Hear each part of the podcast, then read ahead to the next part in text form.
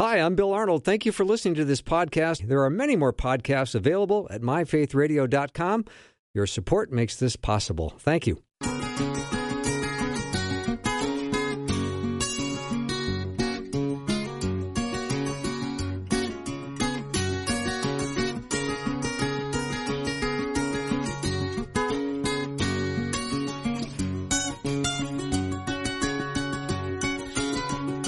And a warm welcome to Afternoons with Bill Arnold. I'm the Bill Arnold part of that short sentence, and it is now time for Sunburnt Series. We're going to continue today. Dr. Peter Kapsner is in studio with me. Peter, that was a fantastic last half hour we did. Thank you for that. It was. You just set that up beautifully. It was really fun to talk great. About. Yeah, it was really great. Fun. But now it's our Sunburnt Series, which is a little bit random, and we don't ever know exactly what we're going to talk about, but that's the fun of it. It's kind of a little mixture of all kinds of topics. It is, and this topic came a little later in the day to us, but boy, is it a riveting topic. It's going to be great. I think we're going to cover it for sure. Yeah. Only because of our guest. Yes, for sure. Our guest is amazing, and we love Darrell B. Harrison. He's a native of Atlanta, but he lives in California now, and he's the Dean of Social Media at Grace to You, and he is also the fellow of the 2013 Fellow of the Black Theology and Leadership Institute at Princeton Theological Seminary. Darrell, welcome. Bill Arnold, Peter, how are you guys doing, man? How y'all doing? We're living it up. We are now with you, Darrell. I got to tell you. Bill, I can't come on your show, man, without telling you and reminding you that whenever I hear that intro music, man, from Fleetwood Mac, I know exactly where I am. I know exactly where I am because no other show anywhere, radio, TV, or any other medium uses that bumper music, man. Yeah. So I always know where I am when I hear that. Great, so, it's a good landing. Thanks for having me back. It's a good landing place. We're glad you can be with us, and we always look forward to having you on. And we love you. So thanks for doing this. I know you're busy as always, but I know you've got some reflections of coming off the 4th of July that we're very looking forward to talking about. Awesome. Well, listen, no need to thank me. The pleasure is all mine to be with you, brothers. Thanks. I really love you guys as well, and it's always an opportunity.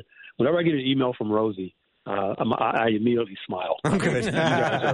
You guys are so near and dear to me, so I love you all. Thank you so much. So let's talk about the sort of one of the proverbial horse that gets beaten every 4th of July, that America's not perfect. Yeah, so that obviously comes from a blog article that I wrote over the 4th of July weekend, and interesting backstory on how that blog article came to be. I was in my home office at home at my desk. I was doing some reading, and I was trying to draft a tweet. I was going to say something about what I ended up saying in an entire blog article. I was going to try to say that in one tweet, but I struggled to get the words together. Because on Twitter you're limited as to the number of characters that can fit into one tweet. So that one tweet turned into an entire article. So that's how the blog article came to be. It actually started out as a single tweet that I was trying to write. But in partnership with my friends at G3 Ministries, with Dr. Josh Bice, Dr. Scott Aniel, and my good friend and Just Thinking Podcast co-host Virgil Walker, when I saw that my thoughts were going to be more prolonged than just a 260-something character tweet, I reached out to Virgil and I said, hey, I'm doing this article. I said, it's unplanned. I said, I know it's Saturday, but if I finish this thing today, would you guys be able to publish it on your website? They said, absolutely. Get it to us. And so I kept writing. And this is something that's been sort of gnawing at me the past several years. It's just predictable that every 4th of July, especially as we get deeper into this sort of milieu in America of wokeness, social justice. Now you've also dealing with Marxist ideology, communist ideology. Every 4th of July is an opportunity for folks who sort of either are on the edge of those worldviews or who buy into them wholeheartedly to come out and bash the United States for being systemically racist and other faults and sins they sort of resurrect and try to re-prosecute those sins and faults and errors every 4th of July. And one way that they do that is they, again, just predictably, they go back in history and they grab a speech that the abolitionist educator and former slave himself, Frederick Douglass, gave back in 1852, a speech that's titled, What to the Slave is the 4th of July. So getting some sort of a play on words on how Douglass titled his speech, I titled my blog article, What to the Never-Enslaved is the 4th of July. Mm-hmm. And my rationale behind that title is that every year, every 4th of July, you've got people who were never slaves, never, ever, never slaves, never experienced slavery, trying to inculcate the milieu that Douglass was addressing 170 years ago into present-day America. So the title is a little bit of a facetious, sort of sarcastic way to make a point. And what I tried to do in the article is take verbiage, wording, phrases from some of Douglass's other speeches, because that's not the only speech he ever gave. That speech in 1852, where he was rightly, and I say this in the article, Douglass was rightly critical of America at that time. Mm-hmm. But again, that's at that time. That's 170 years ago. The wrongs that Douglass was addressing, nearly 175 years ago, have been addressed in law. They've been fixed in law. Mm-hmm. Yes, it took longer than we would have liked, but it's hypocritical for people, especially some black liberal Americans, to just selectively pick out 4th of July as a, sort of a dog pile on the rabbit treatment of America, when America in reality is light years from what it was socially, culturally, politically, from what it was 170 years ago. So I took an opportunity to leverage Douglass's own words and other speeches that he's given to offer a counter commentary to that narrative. And you did a great job. Just so you know, let's talk more about the position that Douglass took in 1852 and some of the things that you drew out of that speech.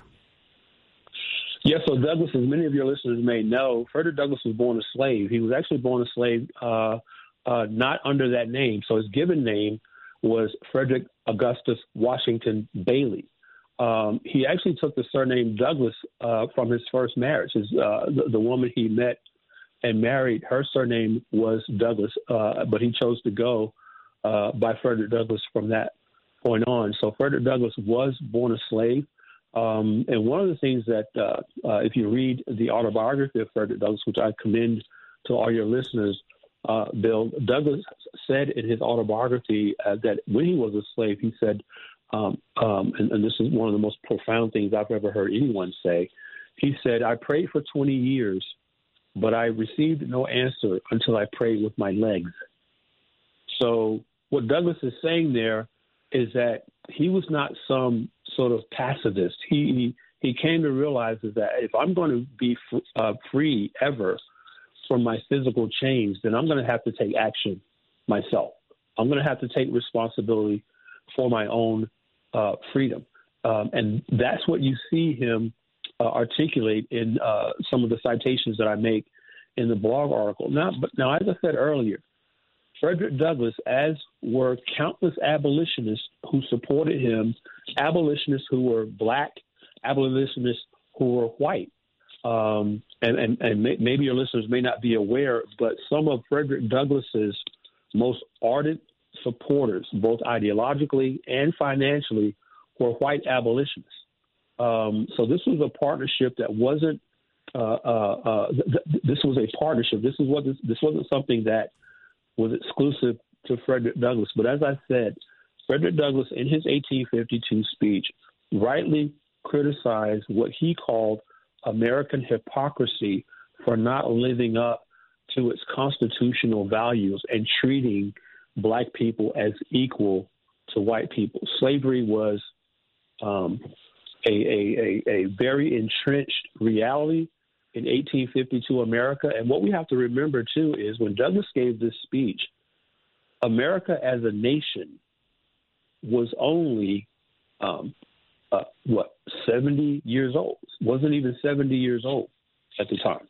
So America was a very, very young nation. And Douglass, and the more you read about Frederick Douglass, the more you'll find out he was as much a theologian as he was an abolitionist or a politician or an educator. In many of his speeches, Douglass would refer to Scripture as the objective truth upon which his idea of racial equality was rooted. So like I do in the article, I readily acknowledge that Douglass was absolutely right in calling America to task, to put it mildly, for its sociocultural hypocrisy, as he would describe it. But again, that was 1852. That is not the America of 2022. Mm-hmm. Darrell B. Harrison is our guest, and we are enjoying Sunburn Series. Dr. Peter Kapsner and I are so glad to have Darrell on the show. His article is up at g3min.org. What to the Never-Enslaved is the 4th of July. We're getting some reflections on an article he wrote over the weekend, and we'll take a short break and be right back with Darrell in just a minute.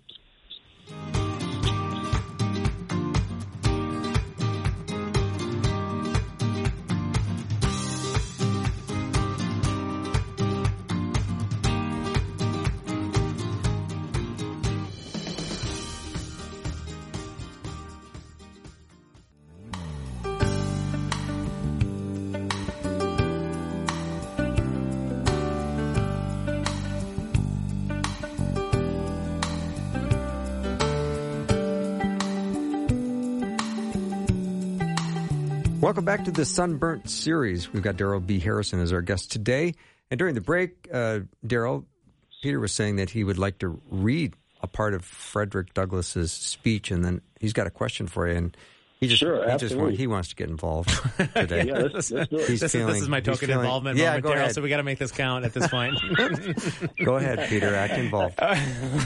So you tease out or pull out this quote from Douglass's speech, and it says that Douglass saying, "If I had the nation's ear, I would today pour out a fiery stream of biting ridicule, blasting reproach, withering sarcasm, and stern rebuke.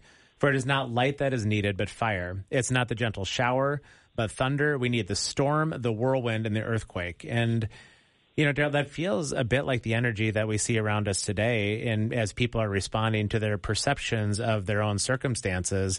But it sounds like what you're saying is that maybe back then this is the kind of energy we needed, but we live in very different circumstances today. Yeah, Peter, that's a great point, and I'm glad you cited that particular part of Douglass's speech, "What to the Slave is the 4th of July," because if you continue on in that section of the speech, what Douglass is appealing to is the universal law of God. He's appealing to general revelation. He's appealing to God's common grace to every man. Douglass goes on to say in that particular section of his speech, he says that the feeling of the nation must be quickened, the conscience of the nation must be roused, the propriety of the nation must be startled, the hypocrisy of the nation must be exposed. And he ends with this, and its crimes against God and man must be proclaimed and denounced. I think that's not an insignificant point that Douglass is making there. The order of those words are very important.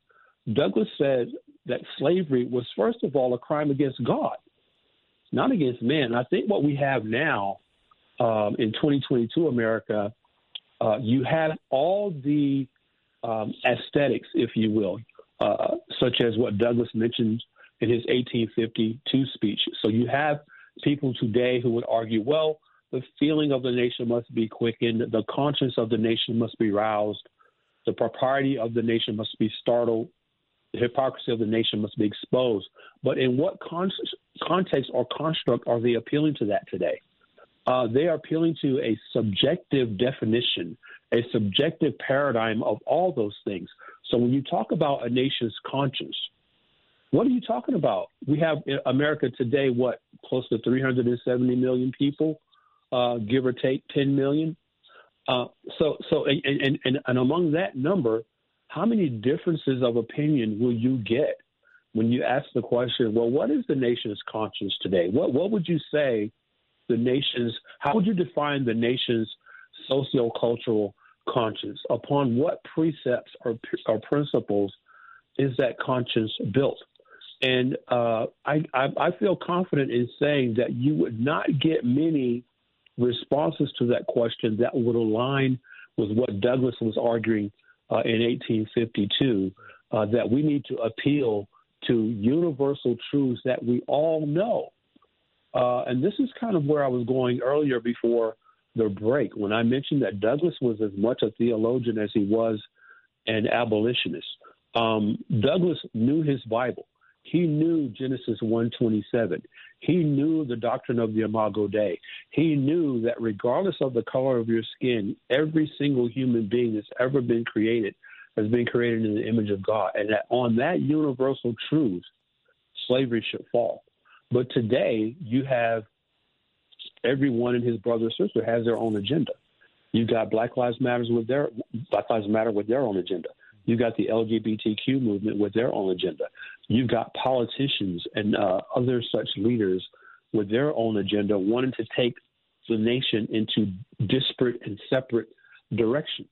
So unlike where Douglass was trying to move the nation under the banner of an objective, universal, biblical truth, that's far from what we see today. You see just sort of a collage of ideologies, philosophies, all engaged in a tug of war to pull America into their subjective direction. Do you see any sort of pathway, Darrell, in which we could be united into social consciousness, or are we just so fragmented that becomes impossible moving forward? Yeah, I don't want to sound like a pessimist here, Peter, but I think the latter part of your question is more the reality. I think we have people today who are trying to create heaven on earth. I think that's what they're trying to do. They're trying to create heaven on earth, and everybody's got their own definition and their own sort of purview of, or construct of what heaven looks like. That's exactly what we have here. And when you have a nation comprised of people who are trying to create heaven on earth as opposed to settling for heaven being after this life, when you have a group of people or groups of people trying to create their own distinct heaven on earth, you're not going to have unity because there's no such thing ideologically as multiple heavens. That's just not logical. But that's what we have in America today, whether it's politically, socially, culturally, ethnically. You can split it and divide it any way you want. Unless we have, as Frederick Douglass had, a one-track mind whereby the changes that he wanted to see in America 170 years ago were grounded in one firm, objective truth, and that was the truth of Scripture. And until we get there, we're going to continue to be divided. I like that. Darrell, does the United States get singled out over other nations for their participation in the slave trade? Yes. To give you a one-word answer, Bill, yes. And I argue that point in the blog article that, you know, every 4th of July, America is the most egregious offender with respect to the transatlantic slave trade. And if I could get technical here for just a moment, I've studied the slave trade for years. I've mentioned before, either here or on my podcast with Virgil, if any of your listeners, Bill and Peter, were ever to visit my office here at Grace to You in Valencia, California, and you were to sort of peruse my library of books, I've got more books here on slavery than any other topic outside of theology. I've studied slavery for years.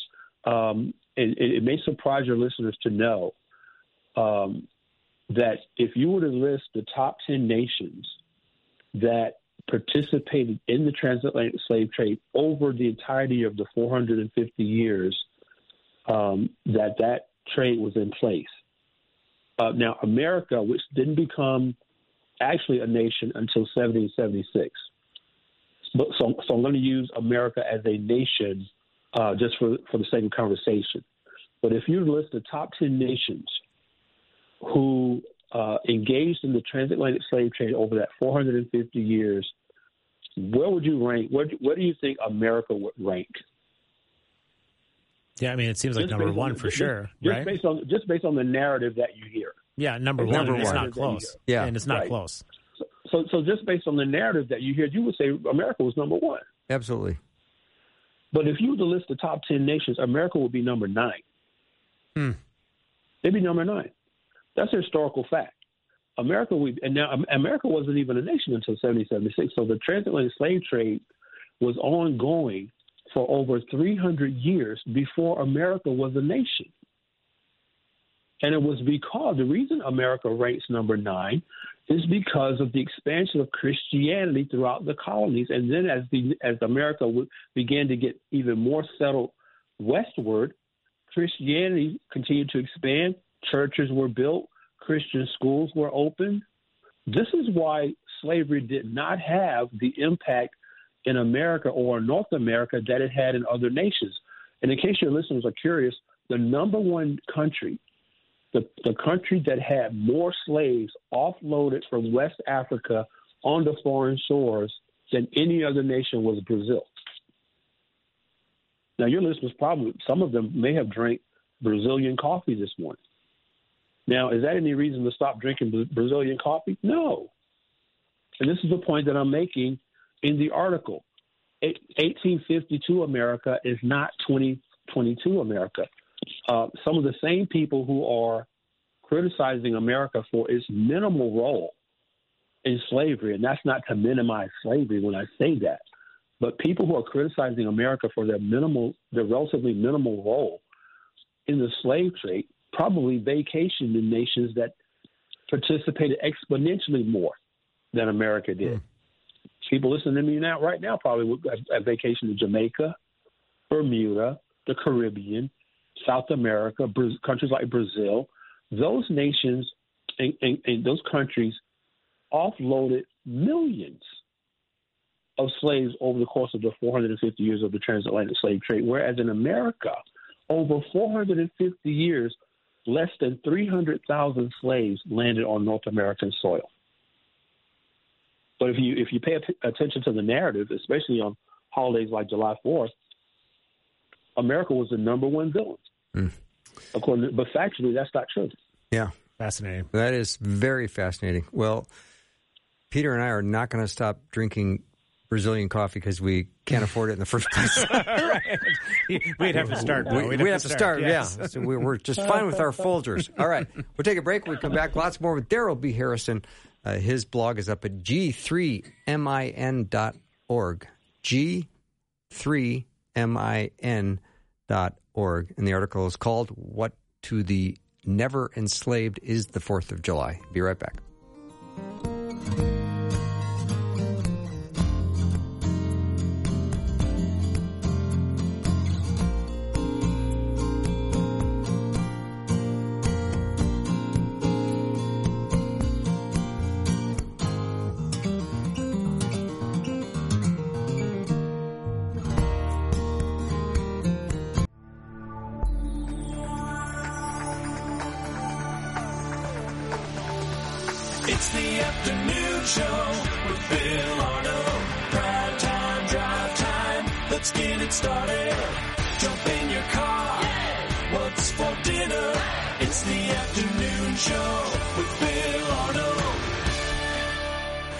Welcome back to the show. It is Sunburnt Series time, and we're so happy to have our friend Darrell B. Harrison on. He is originally from Georgia, but he lives in the sunny Valencia, California now, and he's the Dean of Social Media at Grace to You. And Darrell is a 2013 Fellow of the Black Theology and Leadership Institute of Princeton Theological Seminary, and he also did some undergraduate study at Liberty, and he majored in psychology and Christian counseling. He's the first black man to be ordained as a deacon in the 200-year history of First Baptist Church of Covington, Georgia, where he attended from 2009 to 2015. So we're just glad to have him on the show today. And Darrell, as we move back into this discussion, let's chat a little bit about this 4th of July observance that was given on from a July 3rd article by Ms. Ariel Gray. And she stated, "For us, Black Americans, the 4th of July remains a hollow statement, a shallow symbol of a freedom that is only a mirage for many. It remains a festivity with no substance, a celebration with no soul, and every year we are reminded that while we are able to participate in the party isn't for us. We are only visitors who may or may not be asked to leave once the party is over." Yeah, so I use Ms. Gray's article, which she published on July 3rd, 2019, as sort of a springboard into the thesis that I want to present, an alternate perspective that I want to present for consideration by those who happen to read my article. What Ms. Gray respectfully is doing here is she is basically regurgitating a narrative that many Black Americans do annually on Independence Day here in America. Now, I don't know Ms. Gray, never met her, I've never spoken with her, but I do, in doing my research, I did go to a website for her employer where they have a photo of her posted there, and she looks in that photo as if she's not even 30 years old. And one of the things I find problematic about Black Americans, especially young Black Americans, like Ms. Gray, is that they want to appropriate for themselves the suffrage that people like Frederick Douglass actually went through. They want to appropriate that type of suffrage for themselves. Now, Frederick Douglass didn't have Twitter. Frederick Douglass didn't have a blog site. He didn't have the internet. He didn't have iPhones and cellular service. He didn't have Grubhub or Uber Eats. You know, he didn't have any of that. And yet we have young Black people today who have had afforded to them the opportunity to go to college, earn multiple degrees in certain cases, have well-paying jobs, comfortable lifestyles for themselves as well as their children if they have children. And yet here you have Ms. Ariel Gray saying that, yeah, while we're able to participate in the party isn't for us. Well, the party is for you. The party is for you. Your own success demonstrates that the party is for you. So when you look at the reality of how people like her have been able to be accomplished in America of their own right, she's actually a living contradiction. She's a living, breathing contradiction of her own words. And if I had an opportunity to ask Ms. Gray, when she says we are only visitors who may or may not be asked to leave once the party's over, well, the way she talks, she will want to leave. So when you really look closely at what she's saying, it's very contradictory. Her words are contradictory to the life she's been afforded by God's grace to be able to live here. And that, my saying that is not so much to put America on a pedestal, but if I could just sort of encapsulate the point I'm trying to make with one verse of Scripture, I want to point your listeners to Acts 17, verse 26, where it says, "And he made," that is God, "made from one man," that man being Adam, "and he made from one man every nation of mankind to live on all the face of the earth, having determined their appointed times and the boundaries of their habitations." So for the Christian worldview of this issue is to recognize the sovereignty of God, the providence of God, in determining, predetermining where you will be born and when and under what circumstances. Ms. Gray would do well, I say with all humility, she would do well to go and read some of Frederick Douglass's other speeches. And I think she would be surprised to learn that despite the shortcomings, the faults, the sins, the failures of 1852 America, as Douglass rightly pointed out, Douglass was never anti-American, never. he was never, ever anti-American. He lauded America for the idea that it was. He understood that by God's grace, America was a very unique nation and that it was in America that black people had the best opportunity to succeed. So I would challenge Ms. Gray to expand her scope of trying to understand Frederick Douglass more and not to just single out this one speech, which she, in her case, and I say this very respectfully, she is placing before an audience in the article that she published 3 years ago in a misdirected context.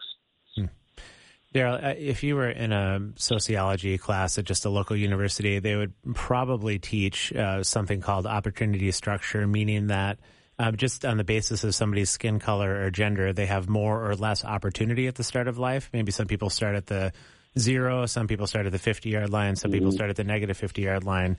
What would you say about that? And just using then Miss Ariel Gray as the context, let's say she is roughly, I just Googled her picture like you had said, and she, let's say she's roughly 25 years old. Does she have the same sort of starting point that somebody like me might have as a white male?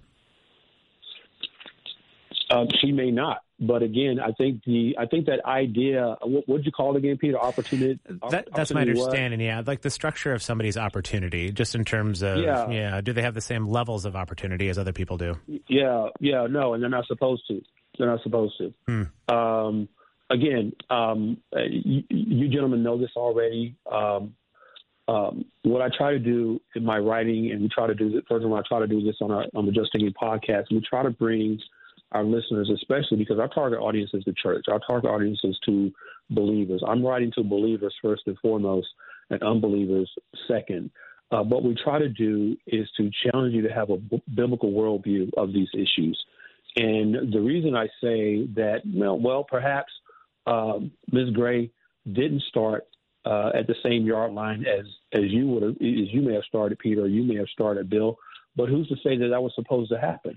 When we look at Matthew chapter 5, verse 45, we see where Scripture teaches that God causes His Son to rise on the evil and the good, and sends rain on the righteous and the unrighteous.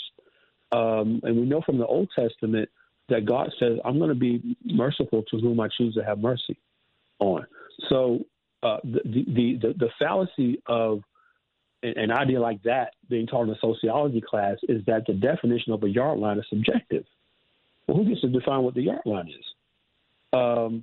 Whereby what my Bible tells me, that again, the circumstances into which you are born were preordained by a sovereign God who placed you in that situation. I think there's a misunderstanding about the world and then societies in general that the goal of a society is to make sure everyone is on the same playing field, and that's not even that's wrong, but that's not even logical just to even think about it. How can you have, and I meant to say this in the article, but I left it out, to have that kind of equal playing field where everybody starts on the same yard line, just imagine what that would look like. There's got to be inequality in order for a society to function. There's got to be some degree of inequality. Now, you don't want that. What we don't want is for that inequality to come about by virtue of the sin of partiality. That's what we don't want. We want equity. We want equity. Equity meaning that everyone gets what they deserve, for better or worse, for good or ill. You get what you deserve. But what you don't want, because on the other end of the scale, to force or coerce equality is a sin. That's partiality.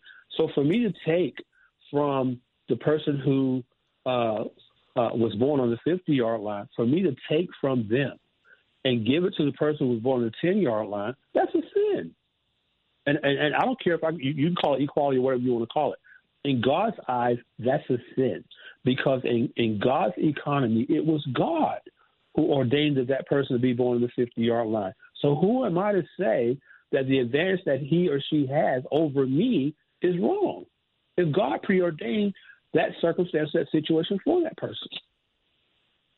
That's a pretty significant point you just made. Yeah, it really is. Yeah. And because I think when her comment was so stark that there's no party to which she can attend, it's all been, she's missed the entire thing. I just think that you almost lose a bit of credibility. She's on the 50-yard line herself. She is. Mm-hmm. Indeed, she is. Yeah, she's working. She has a well-paid job as a journalist right now. Well-paid job, college degree, well-paid job in one of the most expensive cities in this nation in which a person could live. She's on the matter of fact, she's on the other side of the 50-yard line. She's so advantaged. She's so privileged. Now, see, what people like her don't realize is that her being able to even complain gives her an advantage over other people. So the person on the 5-10-yard line, they don't even have the means to even complain in such a way as to get her voice, as she did. Ms. Gray has had her article read by, I don't know, at a minimum, thousands of people, maybe even millions. So she's at an advantage by saying, she has the temerity to say that, to not recognize the advantage she has of saying, of complaining about people who are at a disadvantage. She's at an advantage herself. Like I said, she's just a living contradiction of what she's arguing here. Hmm. So wise. Darrell, we're going to go to break, but I've got one question from a listener I'd like to ask you. And the question is this: regarding the number of slaves who came from Africa to America, does that include slaves coming directly from West Africa only? Would America rank higher if the number included slaves who came to America via the West Indies? Got it. Let's talk about it. Okay, cool. Do you want to do it now? So I got a couple of minutes. You got a couple minutes? Yeah, let's do it. Well, yeah, so that question is, the answer is no. If you study the main trade routes along the transatlantic slave trade, you would see that the vast majority of the slaves did come from West Africa. So they came from areas like Gambia, Guinea, Sierra Leone, the Gold Coast, Benin, Biafra, the West Central African coast. But if you look at the routes of those trade routes over that 450-year history, what you will find is that the overwhelming, probably 95% of the slaves that were transported out of West Africa went to the Caribbean. They didn't even get to North America. Most of those slaves went to the Caribbean. They went to Jamaica, Bahama, the Spanish Caribbeans, Bahamas, Jamaica, Honduras, Spanish Caribbean, and then the South America. So if you will look at a map, the thicker arrows would point to the Caribbean and South America. The thinnest arrows would point to North America. So even the bulk of the slaves that were traded to North America and South America came out of West Africa. Other areas of Africa, North Africa, Northeast Africa, those slaves were traded either within Africa or they went to the Middle East. So you didn't get slaves from the other side of Africa that went to North America and South America. Those slaves strictly came out of West Africa, but other areas of Africa, there was trading in slaves as well, as there still is today, believe it or not. But those slaves were traded either within Africa to tribes within Africa, warring tribes within Africa, or to Middle Eastern nations. So even if you use the logic that's inherent to the question that is posed, no, America would not move up the charts of the top 10. They would still be at the bottom. Interesting. Okay. Darrell B. Harrison is my guest. One thing I haven't been talking about too much at all, actually, is his website, justthinking.me. It's a podcast he does with Virgil Walker, and it is amazing. It's great. Go to justthinking.me to check it out. We'll be right back in a minute.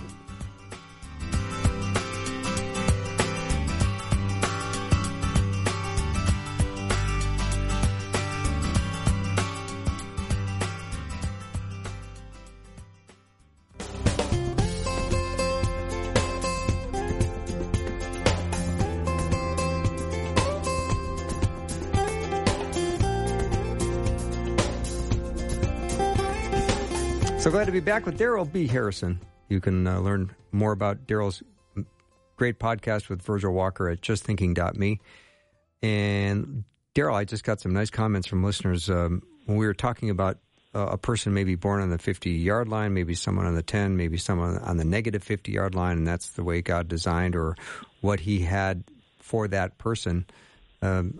Listener said, wow, such a powerful statement by Darrell. I so appreciate his biblical worldview on so many difficult topics of our time. Well, thank you very much. And I appreciate that listener recognizing that these are very difficult topics. Mm-hmm. These aren't easy topics to navigate through. However, I think we can have confidence as Christians that God's word does have answers for us for these problems and these issues. Well, just so you know, Peter and I can take even a simple topic and make it difficult. So I don't want to... With relative ease, we make it look easy, though. We do make it look easy. We do make it look really easy. Yeah, but such an interesting point you made, Darrell, about the way God ordains things, so I appreciate that. Yeah, you know, one of my, I would say if you pin me in a corner, this verse I'm about to quote may be, it's right up there as far as my favorite Bible verse, and it's Ecclesiastes 7:14. Which in the New American Standard Translation says, in the day of prosperity, be happy, but in the day of adversity, remember that God has created the one as well as the other. So I mentioned that verse, Bill and Peter, because I think when it comes to a Romans 8:28 situation, okay, God works all things for good, I think we're more inclined to accept the idea that God is sovereign, that God is providential. But when it comes to, for instance, the wording that your listener used there, difficult issues, we tend to be more hesitant with respect to the sovereignty of God. And we like to default to sort of a sentimental visage of God to where we say, well, God couldn't have wanted that to happen, you know. There's a part of us that we sort of grade God on a curve. The abortion issues is a good example. Well, God could never want a child born into poverty. Well, there's a universal principle of reaping and sowing, whereby oftentimes God allows us to experience the consequences of our decisions. So, for God's declarative will is that we don't engage in sexual fornication. That's God's declarative will. Now, His permissive will may be to allow us to commit a certain sin that gets us into a situation where we reap the consequences of our decisions. But today, abortion is used as a way to avoid those consequences. But we have to remember that even in the difficult times, God is still sovereign. God, as Dr. R.C. Sproul used to say, there are no maverick molecules running around in God's universe. God is in control of every single thing that occurs in His universe, and He has sovereignly ordained all those things to happen. I think, Darrell, America's sort of founded on the idea that there's going to be opportunity provided, empowerment to do so. And I think maybe you can comment, we don't have a ton of time left, but maybe you can comment on both sides of this, where we, on one side of our mouth, we say things like money and power and prestige and all of that, they can become idols really quickly, and they don't actually bring happiness to the human heart. But on the other side, and yet we're saying, well, people should have the opportunity to pursue all those things on equal levels. But on the flip side of it, there is basic needs for humankind, too. So this is a tricky thing, right? And I think maybe your words on God's sovereignty and maybe Paul's words in Philippians about what I finding the secret of contentment independent of circumstances somehow fits into all of this. Yeah. Matter of fact, Peter, one of the messages, I have a message that I give depending on the occasion, whenever I'm invited to a church to preach on a Sunday morning, there's a message that I've titled The Dangers of Discontentment. and talk about that. I mean, that issue of discontentment is personally to me an issue that I hold near and dear to my heart, because I'm just such a huge advocate and proponent of Christians living with the joy of the Lord in their heart every day. I believe it is possible that the Holy Spirit that resides within each one of us has equipped us to live in the joy of the Lord, with God as our focus, with Christ as our focus, with our Savior as our focus, with forgiveness of our sins as our focus, so that we can live with such joy, regardless of what the circumstances might be, regardless of the situation, regardless of the adversity that we may be facing. We have the Holy Spirit living within us, residing within us, who has equipped us to be able to live with joy. Now that joy, okay, it's like Jesus himself said, I believe it's in John chapter 14, where Jesus says, "My peace I leave with you, not as the world gives." So the joy that the Christian has is different from the happiness that the world can give. Now, no doubt, because I think it's somewhere in one of his epistles, Paul says that God has given us all good things to enjoy. There is happiness that is derived from certain temporal enjoyments that we have in this world, temporal pleasures that we have in this world. Our children bring us joy. Our children bring us happiness. Our jobs can bring us a certain degree of satisfaction. Our spouses can bring us a certain degree of satisfaction.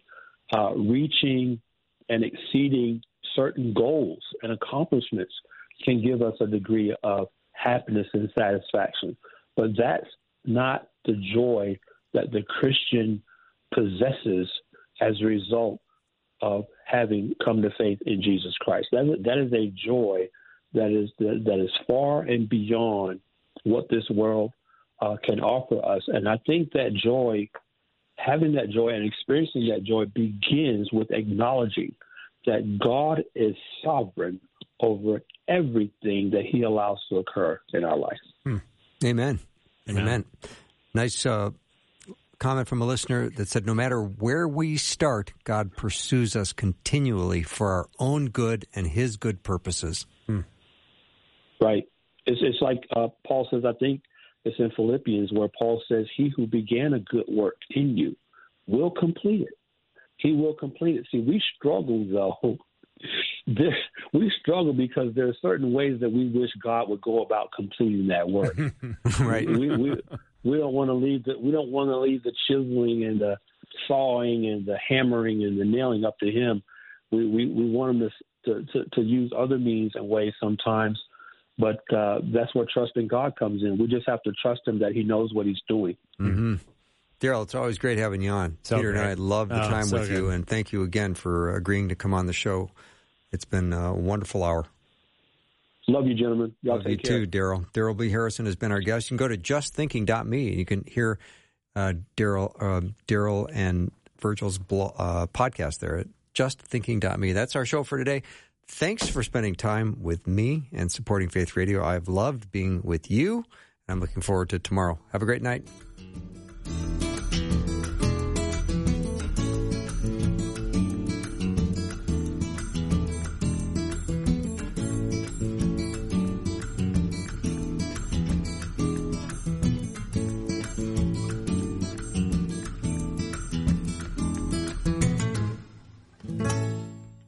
Thanks for listening. Programming like this is made available through your support.